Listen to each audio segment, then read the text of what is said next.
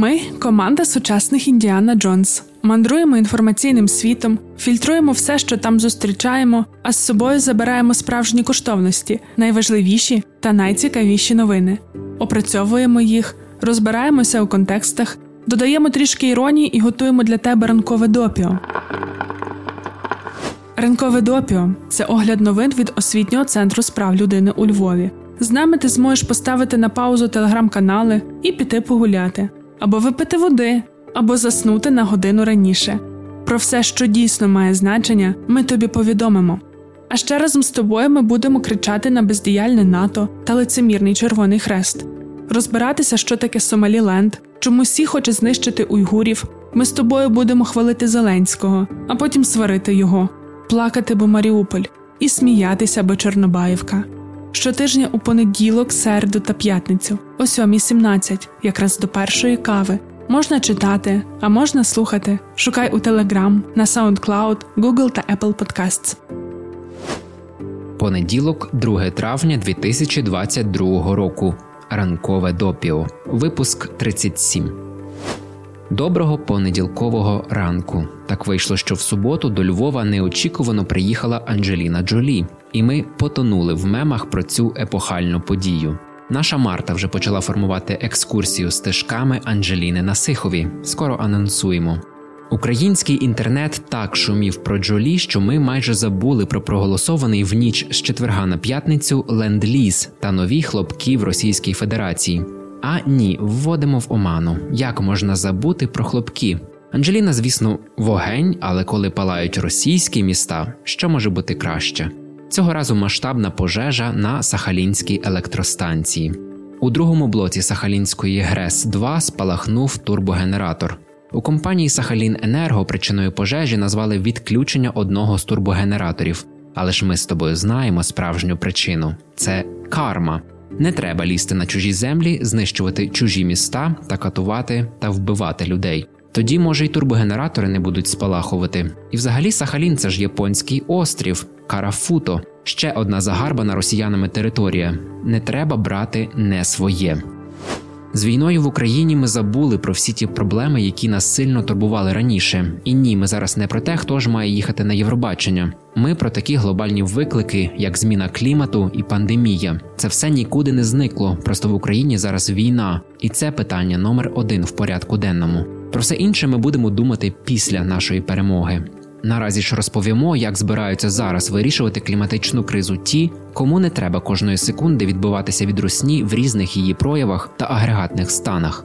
Минулого тижня уряд Нової Зеландії оприлюднив план подолання кліматичної кризи шляхом адаптації міст до підйому рівня моря. Пропозиції щодо підготовки країни до нових повеней, потужних штормів та лісових пожеж включають будівництво подалі від зон підвищеного ризику, оновлення будівельного кодексу, щоб переконатися, що нові будівлі враховують кліматичні ризики, введення обов'язкового розголошення інформації про кліматичні ризики для потенційних покупців і забудовників, захист культурних об'єктів, покращення реагування на катастрофи, захист фінансової системи від потрясінь і реформування таких галузей, як туризм, рибальство та сільське господарство. Джеймс Шоу, міністр з питань зміни клімату, пояснює необхідність прийняття плану адаптації так: цитуємо. Клімат уже змінюється, і будуть певні наслідки, яких ми не зможемо уникнути. Тільки за останні декілька місяців ми спостерігали масові повені, як от повені в Тайраухіті, шторми у Вестпорті, пожежі на водно-болотяних угіддях Вайтуна в Саутленді і посухи по всій країні. Це демонструє необхідність термінових дій для захисту життя, доходів, будинків, бізнесу та інфраструктури. Кінець цитати. За останній рік деякі громади Нової Зеландії неодноразово страждали від руйнівних повеней. У березні Тайраухіті постраждала від другої руйнівної повені менш ніж за рік. Були пошкоджені будинки, школи та інфраструктура. За словами мешканців, на прибирання знадобиться близько року. Минулого року, внаслідок повені у Вестпорті, 450 будинків стали непридатними для життя. Оскільки більшість міст та житлового фонду Нової Зеландії знаходяться на узбережжі, то пріоритетним завданням є їхня адаптація до ризику підвищення рівня моря та паводків. За даними уряду, масштаби проблеми величезні. 675 тисяч людей живуть у зонах схильних до повеней. Це кожен сьомий житель Нової Зеландії, житлових будинків на 100 мільярдів доларів. А ще 72 тисячі 65 осіб проживають у районах, які за прогнозами будуть вразливими до екстремального підвищення рівня моря.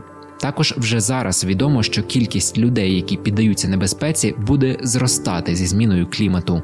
Запропонований план передбачає дії на наступні 6 років. Експерти та експертки хвалять, що уряд розуміє масштаб проблеми та пропонує масштабний підхід. У той же час відзначають також і те, що план вже є запізнілим і надто загальним.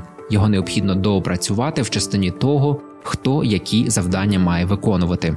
Власне, для того, аби отримати всі ці зауваги та могти доопрацювати план, уряд виніс документ на громадське обговорення. Обіцяють, що без врахування громадської думки нічого не прийматимуть. А от де зважати на думку громадськості навіть не обіцяють, то це в Китаї. Там все ще борються з пандемією засобами політики нульової терпимості до ковіду. Не пам'ятаєш, що це за політика така? Ми нагадаємо, тут все дуже просто отримати один позитивний тест в місті і готуватися всіх закрити на ізоляцію, змушувати усіх проходити тестування, забирати інфікованих дітей від батьків. Декілька тижнів тому найбільше за чисельністю населення китайське місто Шанхай закрили на карантин, наймасштабніший, який країна запровадила за більш ніж два роки. Станом на 25 квітня в місті зафіксували 16 тисяч 983 нових випадки безсимптомних захворювань і 2472 симптоматичних. Це не так вже й багато для 25 мільйонного міста, але ж політика нульової терпимості. Підприємства та фабрики закрилися, вулиці фінансової столиці залишилися порожніми. Влада перетворила височезні офісні будівлі, школи, спортзали, виставкові холи на центри масової ізоляції. Будь-кого з позитивним тестом відправляли до лікарень або спеціально створених ізоляторів. Кімнати швидко заповнили люди, не вистачало приватності, тиші, душових, туалетів та продовольства. У п'ятницю на The New York Times вийшов матеріал, у якому зібрано багато свідчень тих, хто пройшли через центри ізоляції. Леона Ченг, студентка 20 років, розповіла, що медсестри та лікарі були настільки зайняті, що важко було отримати будь-яку допомогу. Нестача кадрів також створювала жахливі умови життя. Дуже скоро портативні туалетні кабінки наповнилися такою кількістю людських відходів, що пані Ченг перестала пити воду, щоб їй не довелося часто користуватися туалетом. На Bird in Fly можна прочитати розмову із Наталією Лук'яновою, українкою, яка живе в Шанхаї. Пані Наталія, зокрема, розповідає: цитуємо. У нашому будинку активісти знаходять можливості робити групові замовлення їжі на всіх мешканців, а також постачають безкоштовні продукти від районного уряду. У мене їжі забагато, я навіть роздаю її сусідам, але їсти доводиться, що дають, а не те, що хочеш. Обирати, що замовити, ні з чого. Продукти привозять раз чи два на тиждень. Більшість крамниць не працює, а вибір дуже обмежений. У більшості випадків замовляти можна лише продуктові набори, до яких входять декілька видів овочів, яйця, олія, якесь м'ясо, загалом 5-7 кілограмів. Можливо, дещо зросли ціни на харчі, але не катастрофічно. Багато їжі привозять безкоштовно. В інших районах або будинках ситуація значно гірша. Люди прокидаються о пів на п'яту ранку, щоб зробити замовлення в онлайн супермаркеті, і навіть тоді не встигають. Кінець цитати. На такі негуманні та погано продумані рішення уряду, що спричинили нестачу їжі та товарів першої необхідності, люди відповіли гнівом та протестами в деяких районах та громадах міста. І це дуже незвично, бо протести в Китаї не дуже поширене явище, що менш поширено, щоб про них публічно розповідали, адже медіа та інтернет там повністю контролюються комуністичною партією. У цьому ж випадку користувачі та користувачки соціальних мереж швидко розповсюдили декілька відео. The Times проаналізували ролик, знятий з трьох ракурсів під час демонстрації в районі Баошань наприкінці березня. На відео видно, що на вулиці зібралася велика група людей. Учасниця протесту кричала в мегафон: Нам потрібні запаси, ми хочемо вижити. Тепер ці ролики видалили з китайської соціальної мережі Weibo. Люди також протестували проти обмежень, які забороняють працювати. Шанхай одне з найдорожчих міст світу, тож можливість працювати і заробляти тут є вкрай важливою. На ще одному відео, яке вивчали The Times, протестувальники в Унісон скандували: Ми хочемо їсти, ми хочемо працювати, ми хочемо права на інформацію. Окрім протестів на вулицях Шанхаю, також з'являлися банери з висловленням невдоволення та незгоди з політикою уряду. Втім, банери швидко зняли. Щоб протидіяти народному гніву, компартія дістала старий добрий підручничок з основ пропаганди і почала насичувати інтернет та телебачення сюжетами про волонтерів, відданих китайській системі охорони здоров'я та пацієнтів, які танцюють в центрах ізоляції. А от відео та коментарі про нестачу їжі впевнена рука цензора без зайвих вагань просто видалила. Втім, знайшлися і ті, хто змогли обманути механізми цензурування. Користувачі та користувачки проставляли хештег США країна з найбільшим дефіцитом прав людини, і в таких дописах критикували владу Шанхаю. Коли почали з'являтися перші фото та відео з карантинного Шанхаю, там де роботи собаки ходять і сповіщають, що місто йде на локдаун, люди не можуть потрапити у клініки і ночами кричать у своїх закритих домівках. Наша Таня сказала: цитуємо: нам коронавірус здався, аби ми були гнучкими і готовими до різних ексцесів, а Китаю, аби контролювати своїх. Кінець цитати. І з цим важко не погодитися. Якщо ми вже зачепили питання гнучкості, адаптації та уроків коронавірусу, то розповімо про новину з бізнес-світу. Генеральний директор Airbnb Брайан Чеський у п'ятницю оголосив, що 6 тисяч працівників та працівниць компанії можуть жити і працювати де завгодно. Тобто режим дистанційної роботи закріплюється навічно. Раніше компанія встановила дату повернення до своїх офісів вересень 2022 року, але тепер повертатися не потрібно. Офлайн контакти зберігатимуться через регулярні командні збори. Чеський також зазначив, що тенденція працювати віддалено добре спрацювала у випадку Airbnb і є дуже корисною для бізнесу загалом, адже компанії будуть у програшному становищі, якщо обмежуватимуть свій потенціал кадрів радіусом поїздок навколо своїх офісів. Кращі люди живуть всюди. А нам так і хочеться додати: а найкращі люди живуть в Україні. А найкращі фотографії з їжею опублікували на The Guardian. Піди подивися роботи фуд-фотографів. Лінк ми залишаємо в описі до подкасту. Психологи рекомендують зараз дивитися на яскраві кольори. Там дуже багато барв та емоцій. Такий контент є дуже корисним. А тепер давай переходити до останніх новин на сьогодні: стіки до ранкової кави. Про події стисло. У Монобанк тепер можна купити військові облігації. Найбільший в історії України хабар розміром у 6 мільйонів доларів США, якими хотіли підкупити керівництво НАБУ і САП, перерахували на підтримку ЗСУ. Конституційний суд Італії постановив, що італійським дітям слід давати прізвище обох батьків.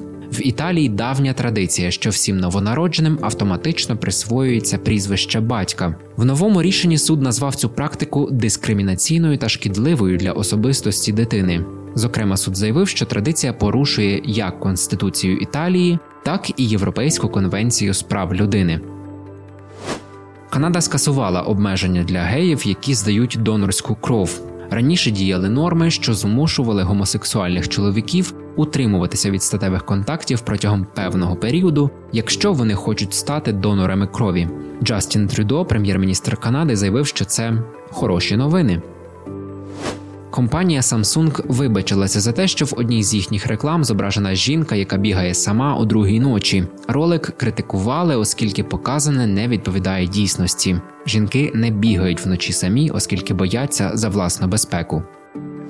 І це мала бути остання новина на сьогодні, але поки ми працювали над допіо, з'явилася інформація про нові хлопки. Тож починай понеділок з гарним настроєм, адже в Курській області виявлено часткове обвалення конструкції залізничного мосту, яким курсували товарні вагони. В районі села Козачево Білгородської області місцеві мешканці та мешканки чули бабах. У них тремтіли руки, а перед їхніми очима палав якийсь об'єкт Міністерства оборони Російської Федерації. Передаємо вітання жителям та жителькам російських міст, особливо тих, що на відстані 300-500 кілометрів від українського кордону. Тримайтеся, дорогі, не ігноруйте сирени, спускайтеся в укриття. Ми, звісно, все ще не знаємо нічого про причини хлопків, але впевнені, що їх буде більше. Дуже просимо для всіх, хто чув і почує ці дивовижні звуки, поставити нову пісню Макса Барських «Don't fuck with Ukraine». Don't fuck with Ukraine. Don't fuck with Ukraine. Don't fuck with Ukraine. Don't fuck